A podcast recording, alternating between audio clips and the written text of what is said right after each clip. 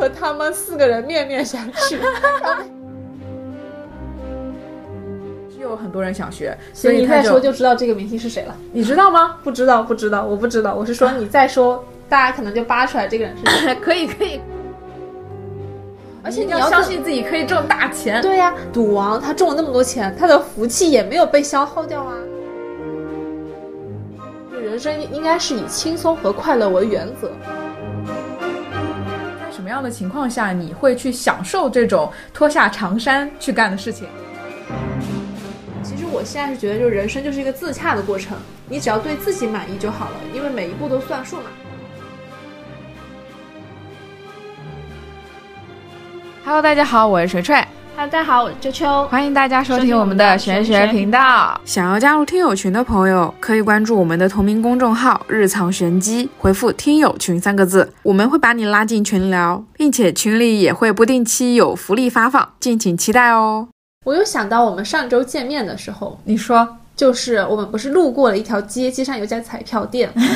说我说今天是一个特别的日子，你要不要买一张彩票？其实是你先发现的这个，我先发现的，然后然后你就买了一张嘛，然后我就说那我就陪你一下，我就又买了，就我我也买了一张，然后后来就是刮完之后是我中了，然后出来之后你告诉我，就是一条街上谁第一眼看到彩票店，谁就会中。就是我我已经有有三四次这样的体验了，但是我可能是一个比较心大的，我基本上都不是那个第一个看到彩票店的，都是我朋友第一个看到。我有一次去石家庄的路上，我们同行行的一个小伙伴就一眼看到了个彩票店，说搞一张。他搞一张之后就中了五十，然后他上头了，又搞一张，中了个一百五，所以总共他就花了二十块钱，来回就中了二百块钱吧。那真的很不错。然后，嗯，后来就还有一次，就是我跟大家分享过的，我朋友后来抽到那个圣杯骑士，嗯嗯，然后我才也是他第一个看到的，对他第一眼看到，然后我才说，哎，你要不要试一下？第三次也就咱们上周那一次，就是你先看到的，然后你提提示我要不要买张彩票，结果还是你中了，然后我没有中，哎，我觉得我对彩票这个就是绝缘体。不不不，你不要说这句话，你要从现在开始在自己心里种下一个小小小种子，说我会中，我会中，以后每次买我都会中。因为你要先暗示自己，没有关系。我觉得哪怕是。每一次买都不中，我觉得都是把我的好运囤到下一次。就是我跟你说，我身边每一个这么想的人，他们的彩票从来没有都没中是吗？对，因为我发现这个定律就是和和我上次和你分享我那个男神朋友，他只要相信自己运气非常好，他是在人生每一件事情运气都非常好。当然，也有一部分人觉得就是他是能量守恒嘛，就是这次没中，他累积在下一次。对，我觉得是。但这个能量呢，其实我们中的也是小钱，也不是大钱啊。而且你要相信自己。可以挣大钱，对呀，因为你你想想，那赌赌王他中了那么多钱，他的福气也没有被消耗掉啊。因为我我一直觉得是这样哈，就。玄学里面有很多事情都是悖论的，就是其实是看你站在哪一边，因为就是我可以操控的呗。对，是你是你都是你的心理暗示，因为你要是暗示自己我这个不中，我的好运还在后头，但它真的就在后头，它有多厚呢？咱们也不知道。所以我会会暗示自己说我要去买，我一定会中，而且我是从我要去买这句话开始，我就会一直暗示自己会中会中会中，然后十次里面差不多真的会有六到七次都是中，然后每一次陪我去买的那个女生在。去的路上都会说那句话，哎呀，我没有这个运气，我从小到大都没有这个运气。一旦他把我从小到大都没有这个运气这句话说出来，他真的就从来没有中过，从来没有啊。所以我觉得人要相信自己是在。无时无刻你都要相信自己，你不要觉得我这次不成，我下次。我觉得这个其实跟吸引力法则有一点像，就是我一二年级的时候数学特别特别特别差，然后但是从三年级开始，突然有一天开始就是跟自己暗示说我很喜欢数学老师，我也很喜欢数学，然后我一点都不夸张，三年级开学的时候我的数学还是那种六十几分的。但是到了期末的时候，我数学基本是九十五分以上，九十七这样。后来我在五年级的时候发现这个暗示好像可以有用，然后因为我们是从三年级开始学英语的，嗯，呃，我之前包括一二年级的时候，我妈给我报英语班，我都特别，我一上英语课我就胃痛，我就不喜欢。但是从我发现暗示自己喜欢数学，哪怕不喜欢，但是天天暗示自己喜欢数学，成绩会变好之后。我就开始暗示自己，我好喜欢英语，然后然后来我英语就是考的比数学都好。是这样一直都的，这样。就不管是买彩票的运气，还是心理暗示，这个东西就跟爱人如养花一样，就是你把这个小种子埋在土里，你每天给它浇水，给它发芽，你总不会跟它说没关系，你今年不开，你明年再开，不会你明年不开，你后年再开，不会你肯定会跟他说你要快快长大，快快开花。嗯，那你买彩票的时候，当然就要说，我一定要刮到彩票，我今天要中彩票，或者是你学英语的时候，一定要说，我可以哦，我可以学好哦英语，我很喜欢它。当然要这样啊！你不可能跟英语说，我一年级不学了，我二年级肯定能学好，我二年级不行，我三年级绝对能学好。那这这就是我是觉得这个态度是不对，特别是单身遇到桃花，啊，就是这个人，我现在不行啊，我现在还没有达到某个条件，我下一次下一次一定行，或者是我我现在还没有工作，等我找到工作我再谈恋爱，或者是我现在这个发型不好看，等我把这个头发拉直了我再谈恋爱，不行，你不要等，你就是有什么就有什么，你最好每天睁开眼睛就想，我现在一定会遇到一个很好的。现在就是最好的时候。是的，是的，一定是这样。所以，包括就是彩票这件事情也好，还是这种小事情也好，我们真的要无时无刻都相信自己可以。然后，因为说到彩票嘛，然后也聊到财运这件事情嘛，所以其实还想浅浅的跟大家聊一下正财和偏财。因为正财和偏财用最通俗的语言去解释，它其实就是你的主业和你的副业，或者是正财就是呃你需要花时间、花精力去做的事情，比如说上班，我们不是九八五嘛，或者是坐班嘛，就是你人啊要坐在那儿，然后有一笔钱会固定的收入到你的账户里。对，总结就是一个是一笔是固定的收入，然后偏财它就是可能意外之财，或者是你不稳定的收入，比如说像副业来的钱。所以我觉得偏财和正财的区别就是一个是稳定的，一个是不稳定的。就是刮彩票其实是偏财，对，然后如果说是突然继承了某一项财产，嗯，也是偏财。哎，那星盘里的二宫和八宫，对，二宫就是正财，八宫是偏财。我每次说到这个，我就要提到一点，我身边真的好多人，他的木星，因为木星它是代表扩张的，是的，他的木星就住在了二宫里头，就是他的正财就是非常丰润的。然后有些人的木星是住在四宫，四宫代表家宅的，他可能就有多套房产。我在三宫，你在三宫，那你爱看很多书。沟通能力 没事，你先说四宫，四啊宫四宫就是就是很多房产，家财田产，就是田产嘛。哦然后八宫它是偏财，然后如果说是金星或者木星，因为金星它也是吉星，就是好星星站在你的八宫或者呃木星在你的八宫的话，你的偏财会特别好。可也许你不用什么太多的努力，嗯你就会有。呃很多的钱财来，或者说是在某一个时刻你特别缺钱的时候，你也不需要特别努力，你就可以就是赚来很多财富。那说到这个，在你特别缺钱的时候，会有来一笔财富，这个我就想起来前一阵子我那个在娱乐圈工作的某个朋友，嗯，跟我说的一件事情，大家都还记得，二二年底那一段时间戴口罩嘛，然后有他接触到的有一个艺人，嗯、这个艺人呢，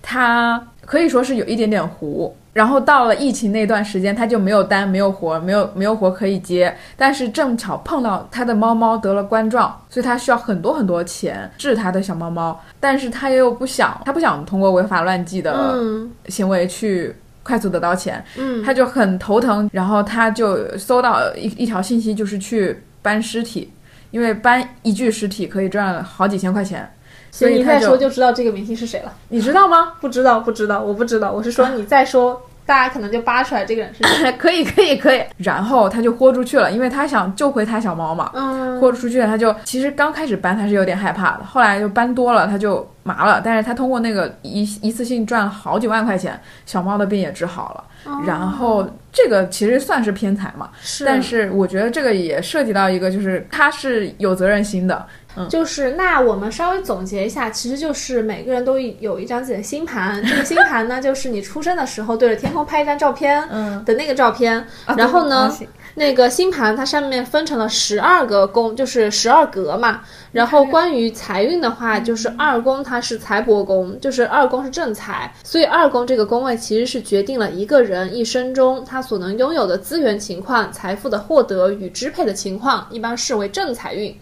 然后呢，这个星盘里的八宫是极恶宫，但是对应二宫的正财，这个八宫这个宫位，嗯，它其实又掌握着偏财运，包括你合伙就跟别人一起做生意，哪怕是小生意的钱财，或者是配偶的财产，或者是他人赠予的这种财产和继承的遗产。嗯，那刚才学学说到的木星，就是那个扩张的星，你晚上抬头一看，离月亮特别近的，其实呃特别亮的两颗星，就是金星和木星。嗯金星是有一点发红的，哦然后木星是特别特别亮。它为什么特别亮？是因为它木星它本身就有一点膨胀，它它觉它就觉得自己特别亮，亮了超。就是甚至可以呃亮比太阳那种，所以它、嗯就是我们赋予它这个木星的能量是有一点夸张，就是自大，呃，甚至有些膨胀的能量在，它就但它其实如果是代表财运落入到二宫，它其实是个吉星，它就是会把自己这个膨胀扩张的能量带到这个二宫的就是放大器嘛。就比如说你有两块钱，然后遇到木星，它可以放大。你 buff 大 buff，对，嗯明白。然后，所以其实木星它其实是被视为可以带来好运的一颗星吧，就是这颗木星落在你的哪个宫，那个宫就会有相应的礼物。然后木星如果落在十宫的话，其实就是事业会非常不错，然后这个事业也会带来相应的财运。嗯然后如如果说这个木星落在了九宫和十一宫，其实也还不错。九宫怎么说？九宫是那个长途的，就是可能会有远远行，或者说是留学、啊，对对对，我是说嗯留学，它是相比三宫的学习宫位是更高一层的那个学历。然后，呃，说到这个，就是你要说把那个整张星盘分成像嗯披萨一样，给它分成嗯十二块，那其实木星只有是落到一宫和十二宫是稍微有一些些不太好的，因为你知道。嗯木星它是代表扩张，一宫又是代表你的身体本身。如果木星落到一宫的话，那你这个人一生他可能很容易发胖啊，然后感觉他很容易骄傲，就是自大。对，就是自视会甚高一些。但但是是就看看他如果真的有本事的话，自大也 OK。其实就是看你这个也就要另外看整体星盘来看。嗯如果说有一些，比如说像土星代表克制的行星、嗯落到你的一宫，它可能就会跟木星制衡一下。对我们还是说回到财运啊，嗯因为我记得金星它也是有关于财运方面的信息是的，它是好运嘛。对，然后呃，如果金星落到了金牛座，其实在储就是存钱方面真的是个小能手。嗯就是我们不是经常会刷到那种。我我们一起工作，工作八年，我现在就是存款可能只有一万，跟我一起参加工作那个朋友都已经把就是首套房的首付付了，嗯，就是身边真的有这种存钱小能手，他们的金星可能就是落在金牛的。对我身边就有一个是这样的，然后，嗯，然后金星落在二宫的时候，可能也说明你赚钱能力是不错的。但是金星如果落在二宫，是不是也代表因为生活品味很好，所以花销也会大很大？是吗？对，但是我觉得这种一般从我身边的例子来看，这种他花销大，但是进的财也够他花这么多。因为有一句话叫“由奢入俭难，由俭入奢易”嘛。你是怎么入到奢的？肯定是你赚到那个钱，你才能入到奢嘛。所以就也也是代表说他是有这部分挣钱的能力，才可以花那么多钱。嗯，然后说金星落到八宫，其实可能会通过婚姻、商务等合作来积累自己的钱财，就是因为呃八宫也算是偏财嘛，嗯对，偏八宫就是偏财，呃，同样八宫算是劫厄宫，就是呃，如果你有生病什么不太好的疾病，呃，在这个宫位里，如果落入一些不太好的行星就不 OK，但是如果落了金星，可能会化险为夷。嗯，嗯，然后呢，当然我们每个人都想发财。然后我之前给自己存的那个歌单，就通勤路上的歌单，就是那种就是啊，什么我要钱，我爱钱，然后什么钱都朝我来，什么什么的那一首，哦然后特别可爱。但是呢，因为财富的比例我们都知道嘛，它是二八嘛，百分之八十的财富都在百分之二十的人手里。嗯，所以虽然我们每个人都是普通人，又说回到。因为二三年快结束了嘛，虽然我们每个人都可能只是普通人，没有那么好的命，或者是没有那么好的运气，其实我现在是觉得，就是人生就是一个自洽的过程，你只要对自己满意就好了，因为每一步都算数嘛。然后想跟大家说的就是，二三年大家都辛苦了，大家都做得嗯非常不错，然后希望大家都给予自己更多一点的肯定，嗯。因为每年到了十二月的时候，都是一个大家进入到自我复盘的阶段。总结，对，甚至我们会回看这五年或者十年我们都做了什么。因为其实我前两年睡觉之前会就是看我的朋友圈嘛，就突然发现我现在离毕业的那一年已经过了八年，就是我会问我自己，从毕业到现在这八年有没有成为自己想成为的人，然后整个大 emo 就是那种我跟我想成为的人好像差了十万八千里，然后就整个大崩溃。然后后来我和我朋友在聊这个事情的时候嘛，然后大家就说我们有时候对自己太严格了，就是。人只能做他能做的事情，但是这个国家怎么发展，这个世界怎么变化，其实是我们不能去决定的。比如说影视行业，它真的就是进入了寒冬，那你可能就拿了一个剧本，连头部的呃编剧都没饭吃的时候，难道你一个新手出炉，你还能养活自己吗？你当然就不能。所以你肯定要先从事一个能养活自己的职业。就这个是个很沉重的话题，但是我其实想说的是，大家都放过自己，自洽，就是人生应该是以轻松和快乐为原则。这也是我为什么这次想去成都的原因，因为成都当时我刷到一条视频，就是一个娘娘她推着那个轮椅啊，然后一个男生问她说：“娘娘，你为什么推着轮椅你不坐啊？”然后娘娘说：“我腰疼。”然后那个男生就说。啊，那娘娘你今年多大岁啊？然后娘娘说，我八十七了。然后我最大的愿望就是，我今年一定要死，我今年就要死，我不要，我我不想活了。然后分开的时候，那个男生就和那个娘娘说，那就祝你身体健康，心想事成啊。然后娘娘回头说，那就祝我今天死啊。啊，哦，他好像零零后啊，好酷啊。所以那个娘娘真的让我感受到了一种成都人的松弛和快乐。哦，这就是我为什么想去成都，不真的不是因为火锅冒菜和美食，我是觉得，我是。觉得我们对自己的精神压力太大了，我们总是觉得我们和预期的自己没有成为一样的，或者没有成为更好的。但是这个更好怎么去定义呢？我觉得就是我们还是以快乐为主，大家能开开心心的过好每一天，已经是这个时代和这个现在这个情况和大环境下最难得的事情。真的，就是有什么就快乐什么吧。是的，我前两天跟我的实习生在聊天，他前一阵是之前的实习生，他对现在的工作就是做起来他会觉得非常疲惫很累。他也跟我分享过他自己出去。赚外快的时候是很快乐的，因为是在做自己喜欢的事情。他等于说是打着实习的工作，在业余的时间又去做了一份类似于能 get 到偏财的收入，他就觉得很享受那一部分给自己打工的瞬间。但是我们那天就聊到说，在什么样的情况下你会去享受这种脱下长衫去干的事情？就是要以你有主业为前提，你才要开始享享享受副业给你带来的快乐。嗯，就是其实副业。真的能给自己的主业带来精神稳定，这个事情我也深有感触。嗯，因为工作嘛，哪有开心的？工作就是在吃苦，工作就是骂骂咧咧。为什么很多大厂的人反而有自己的副业？比如说他已经在字节非常非常忙碌，但他 B 站有自己的账号。为什么？就是很多人在腾讯也好，在其他大厂也好，甚至在美团、在京东等等，已经很累的同时，还要去做自己的自媒体账号，也是因为副业才能给我们带来快乐、精神滋养。对，很多人是用主业在养。副业，因为主业只是为了活下去，但是副业是为了活得更快乐和更开心。是的，嗯，然后但是呢，也不排除大家都在积极的另谋出路，因为大家都会希望副业有一天指日可待，能养活自己的主业。就主业就是随便上上班，而且一旦你有了副业之后，你其实底气就会很足，就会想着，一旦我的副业起来了，这个破班我一天也不想上了。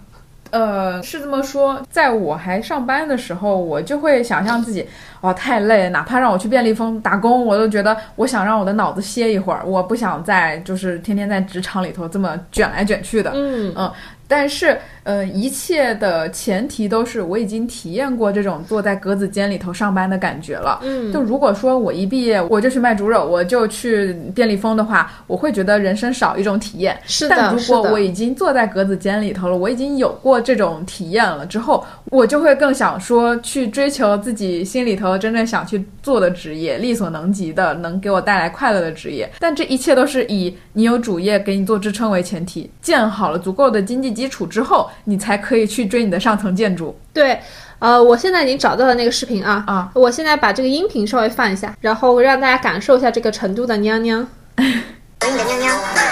八十七，我今年就要要死。对，这个娘娘说：“我八十七了，我今年就要死。”这你要的早点好，早点死 啊！对不起，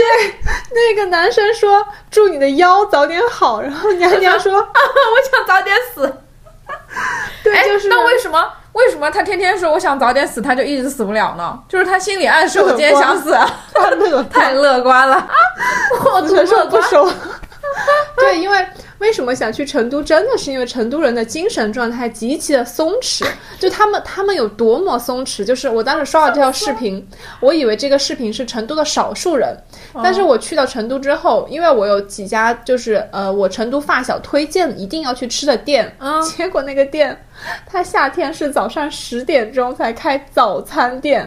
但是冬天他在门口贴了张纸条说天太冷起不来，十一点半营业。别来排队。哎，我记，我真的大笑，就是哎，我记得成都。重庆他们差不多都是一个位置嘛。然后我去重庆玩的时候，我记得他们好像八点多就所有商场都关门了。就我饿了，我想去觅食，我吃不到，但是他们只有火锅店是开的，就是开。对，，然后那个老板写的是，嗯，尊敬的各位朋友，由于最近天气转冷，老板身体遭不住了，从明天开始营业时间调整为十一点三十到下午两点三十，他只营业四四个小时，十二一二。哎，我这他好符只营业合我，好像我呀。他只营业三个小时，然后他真的就是成都很多的这种就很好吃的店，他你去早了不开，你去晚了他关了。哦，好傲娇的店啊。对，所以我非常喜。欢他们的精神状态，以及我确实没有吃到很多店，因为时差赶不上。我去时差，因为我比如说我早上起来吃了一口，我去了三星堆，等我从三星堆再回来，已经是下午六点半了。店关门了。大概是因为成都的这个状态，所以我这次去完之后回来更不想上班了。就是出去玩真的很开心，所以呃建议大家在冷的时候稍微去暖和一点的地方再走一走，然后啊，放松一下。你的老家云南，对，啊其实就是在十二月的时候，在大家做复盘和对自我批评的时候，我会希望大家带着自己的身体去进行一次小小的放放松，以快乐作为今年的收尾。还有一件事情也是，嗯，因为这件事情我一开始以为大家都知道，所以我其实在之前的节目都没提。嗯，但是最近又开始有朋友在跟我说，这个真的很有用。虽然很多就是正经在修呃八卦、易经、小六爻之类的人都跟我说，这个就是一个巧合或者一个什么，但大家跟我都反馈说，这个方法真的很有用，就是关于。呃，如果你的猫猫它不小心走丢了，或者它从家里跑出去玩了，你要怎么找到这只猫猫？就是流传在养猫人士的这个界内的有一个非常灵验的方法，就是叫剪刀大法。嗯嗯，有就是这个这个我有个非常深刻的体验，就是有一个我我之前在上班的时候，嗯，跟我上班的同事，我的搭档。第二天就不来上班了，我就问他怎么回事，他说他昨天晚上猫走猫走丢了，嗯找不到了，然后他跑来问我用塔罗牌，然后我一个先用塔罗牌告诉他这猫还在附近，第二个因为就是它指向不是特别明确，那我说那还有一个办法就是呃剪刀大法，结果猫猫就真的自己回来了，就是它跑出楼道然后往上走。嗯，因为我看是在水管附近嘛，它确实是往上走，然后，呃，猫猫在楼梯在附近的那个水管那边，就是盘旋了一一阵子之后，然后他们你就是上楼梯就找到了。那真的很神奇，嗯就是你刚刚说的其实是就是流传很久的这个剪刀大法嘛。然后我其实还听过一个办法，是一个土办法，嗯，就是如果你的猫猫真的走丢了，然后你试了剪刀大法的同时，因为可以叠加 buff 嘛，然后你试了剪刀大法的同时，你把家里的猫罐头和猫粮拿出来，然后带着你们家的猫砂盆放到小区，让流浪猫过来吃猫粮和猫罐头，然后召集小区小区里很多很多的流浪猫过来吃猫粮跟猫罐头之后，他们会闻了这个猫砂里的。猫尿就是那个呃，你们家猫猫的那个味道、嗯气味，然后在小区里帮你找猫。那我觉得这个可能有一点科学可以解释的，因为对，嗯因为之前就是有呃养猫的朋友跟我分享嘛，说因为这样的话，你其实是召集了高手在民间，召集了就是本土猫猫、本小区的猫猫，它可能会有一只猫老大喊了一个话说，哎，你们现在都去找这个小子啊，这个傻小子啊 现在离家出走了。猫罐头是找猫撞，然后夸贴在那告示上面，都给我去闻。然后就是因为就是猫砂盆放在那儿，猫猫其实会主动去闻一闻的，然后嗯它就会去帮你在小区里找。然后这个是一个小故事，嗯，还有一个更更绝的小故事是，就是世界上有些事情是花了钱就能解决的。原因是有一个小区的一个女子，她的猫猫走丢了之后，她找了那种找猫，就是找猫机构，就是有一种那种像。呃，寻猫队伍的那种人，就是三千块钱会来三个人帮你负责找到猫，然后就是他收他收了你三千块钱之后，他会在附近都帮你找，然后就是把就他会负责帮你把猫找回来，就他会就去翻各个小区的什么花园啊什么什么，就是大范围去搜嘛，这就跟寻人启事是一样的嘛。嗯，然后说这个女子花了三千块。签了这份合同，盖了章，钱转过去，然后他和这个三个人刚走出那个办公室，猫就坐在路口。我有点小生气，有有一点冤，又不是那么冤，怎么回事？这种感觉然。后猫和他们四个人面面相觑，然后那三个人说要我们上去把它抓住还给你，抱回你家了。要不要有一点仪式感吧？毕竟三千块，然后说那名女子一人抱一下吧。那名女子连夜给猫改名叫三千块，猫三千，三千块，真的很好笑。真的有一些很有意思的事情啊，还有最后再插播一个是关于猫胡须。嗯，猫胡须。对，然后因为有一天我正好就是猫猫在我旁边的时候，它的胡须掉了一根嘛，嗯，然后我觉得说哇，这个胡须好有意思，它好有韧性，然后对 大一根，对，好大一根，然后我当时就随随手搜了一下猫胡须可以干嘛，然后我发现有些人真的就是有些小伙伴真的会把猫胡须收收集起来。嗯，然后还蛮有意思的，然后就就是会有人提示说，呃，你可以对着猫胡须许愿，因为它毕竟是一个还蛮神奇、蛮难得遇到的小胡须嘛。嗯，然后就是跟猫咪胡须许愿，然后猫咪大神可能会听到，然后偶尔会抽空拨冗回应一下你的愿望。我手机里头常年就放着那个猫胡须，一根是呃之前室友的猫猫 Miki 的那根胡须，另一根是屋底的第一根掉掉在我桌子上的胡须。然后我记得很清楚，Miki 的那一根胡须让我收集到了之后。嗯，那一阵子也是大概有两三个星期那么长的时间，我的财运也都特别好。我不知道这个这个没有没有证实到，但反正我的体感是这个样子的。嗯嗯。然后有些人会买冰箱贴，那个冰箱贴是一个小小的花瓶，嗯，然后把猫胡须都插在里边。OK，那虽然今天是第七期的下，不过我们依然会有大众占卜环节，因为今天就是圣诞节，所以我们这一期也同样推出了相关的大众占卜主题。在这里，我和秋秋也祝大家圣诞节快乐。所以这期大众占卜的主题也跟圣诞节有关，那就是未来三个月圣诞老人会给你带来哪些好消息呢？然后有三组关键词，分别是海绵宝宝、派大星，还有蟹黄堡。规则是每人最多选两组啊，不要贪杯哦，最多选两组哦。然后现在我开始洗牌，再复述一遍，呃，三个选项分别是海绵宝宝、派大星和蟹黄堡。嗯，然后那个我现在开始跟大家解析，先从海绵宝宝开始吧。海绵宝宝这组呢，抽到的是逆位的权杖侍从。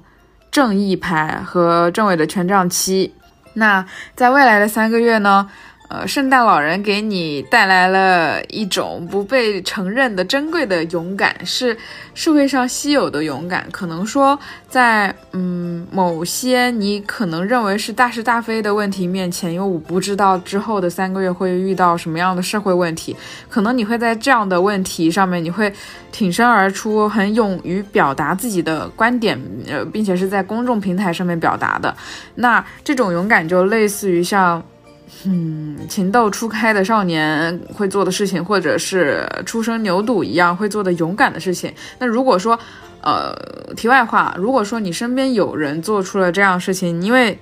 你不要，你不要去就是轻易的去阻止他，因为其实这种。呃，勇敢是蛮珍贵的，是可以说是很热血。其次，在此之前一直困扰你的问题，呃，圣诞老人也可以给你带来了新的解决方案。然后你只需要往这个方案里头套公式，你就可以解决问题。但一定要记得去总结规律，总结方法论。总结成你自己的标准作业程序，也就是我们说的 SOP，让你之前遇到的小问题变成你的经验总结，变成你的财富。然后同时，我也看到圣诞老人给你带来了很好的工作机会，只不过这个好机会同时会给你带来一丢丢猪队友。不过没有关系，咱们遇到事情能动手绝不动口，还是那句话，有气别憋着。然后我们再来看派大星这组，抽到的是。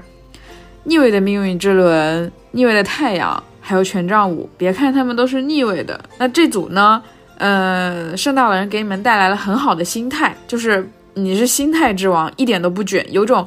呃置身事外的悠闲。不管它环境怎么变化，你都活在当下，然后很快乐，很开心。就算没有办法，呃，硬要卷的话，你也会卷得泰然自若。就算你没有办法卷得泰然自若，你也可以在面对不公平、不好的事情的时候，有条件组团出击，啊，不过是不至于是那种伤筋动骨、流血的那种啊。为什么说为什么说你有条件组团出击呢？因为，呃，这组呢，就是你要知道，你不是有好心态嘛？圣诞老人给了给了你一张好心态牌，然后呃，心态不仅是最好的风水，好心态还能收获很健康的身体，随之而来一切正向的磁场也会被你吸引过来，你会吸引到跟你臭气相投的朋友，吸引到跟你一起拒绝内卷的同事。然后在苦闷的职场生活中找到一点甜，就像那天我听到一个故事，就是，嗯，一个食人族碰上了一个上班族，闻了两口之后没有吃它就走了。为什么走了呢？因为上班族太苦了，所以如果能找到同仇敌忾的盟友，何乐不为？嗯，然后这是派大星这一组，然后我们来看蟹黄堡这一组，蟹黄堡这一组啊，真是让我。我我也我选了两组，你就是没有选到蟹黄堡。蟹黄堡这一组呢，分别是正位的审判、逆位的世界，还有正位的宝剑三。那为什么说我很羡慕呢？是因为蟹黄堡这张圣诞老人给你送了一张躺平还会有进步的体验卡一张，就是嗯，你可能是那种要么这件事情我不做，要要做的话就要做到最好。为什么会这么说呢？是因为。呃，正位的审判就类似于有一种冥冥之中有一股力量在推动着你发你去发展去进步，就好像可能，呃，leader 给你安排了一些很日常的工作，但你接手了，你你心里就觉得一旦接手了，我就要做好。那其实你做好了这个事情就是有发展的，并且，呃，逆位的世界嘛，你可以把自己想象成，嗯，就是。原来的世界牌正位的世界牌，它是一个圆圈，它是一个蛋，你把它想象成一个蛋啊，其实它是个卵啊，它不是蛋。然后你把它想象成一个蛋，嗯，这张世界牌一旦破了，就是逆位过来的话，它就破了，你就嗯，就是破壳而出了，小鸡从鸡蛋里头破壳而出，就类似于像。原来是 I 人，然后变成了 E 人，他去接受外面更好的世界，并且在接受外面更好的世界的时候呢，碰到了正位的宝剑三。这个宝剑三。呃，平常如果说抽感情牌的话，可能会有些扎心，会不太舒服。但如果这个事情放在工作、放在事业上面的话，你会碰到呃很好的合作伙伴、很好的同事，然后跟你呃一起分担就是工作，并且你们共同进进步，然后这个团队会有很好的发展。所以我非常羡慕蟹黄堡这一组啊。然后这就是今天的占卜。那想聊的还有非常非常多，下一期我们仍然会有大众占卜环节。最后。好的，最后，请大家一定要多多留言、点赞和分享我们的节目呀，因为你的分享会让我们的能量能够很好的链接在一起。也希望大家在评论区打下“接好运”三个字，这样所有的好运都会向你奔向而去。对，然后我是锤锤，我是秋秋，感谢收听今天的日常玄机，那么我们下次节目再见喽，拜拜。